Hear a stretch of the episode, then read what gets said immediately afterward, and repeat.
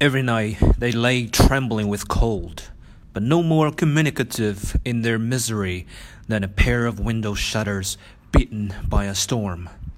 Sometimes many days, weeks went by without words. They were not really old. They were only 50. Still, their lives were filled with tiredness, with a great lack of necessity to speak with poverty which may have bound them like disaster, too great for discussion, but left them still separated and undesirous of sympathy. Perhaps years ago, the long habit of silence may have been started in anger or passion. Who could tell now? She was so tired of cold. That was all it could do anymore make her tired. Year after year, she felt sure that she would die before the cold was over. Now, according to the almanac, it was spring. But year after year, it was always the same. The plants would be set out in their frames, transplanted always too soon, and there was a freeze. When was the last time they had grown tall and full, and that the cold had held off, and there was a crop?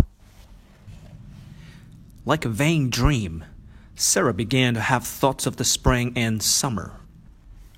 At first, she thought only simply of the colors of green and red, the smell of the sun on the ground, the touch of leaves and warm ripening tomatoes.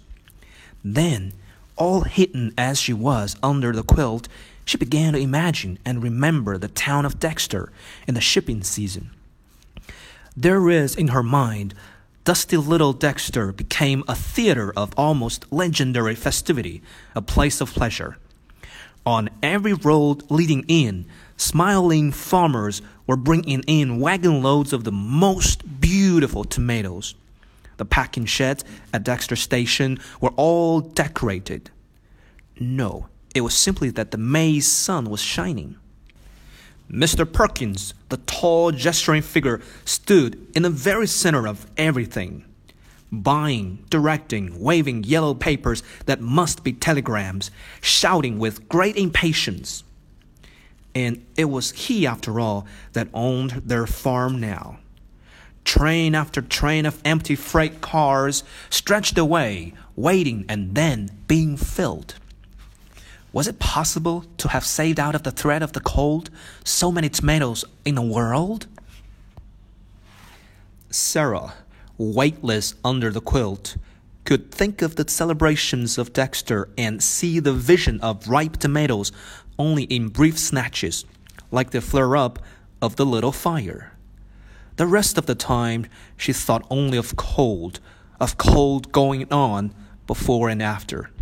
She could not help but feel the chill of the here and now, which was not to think at all, but was for her only a trembling in the dark.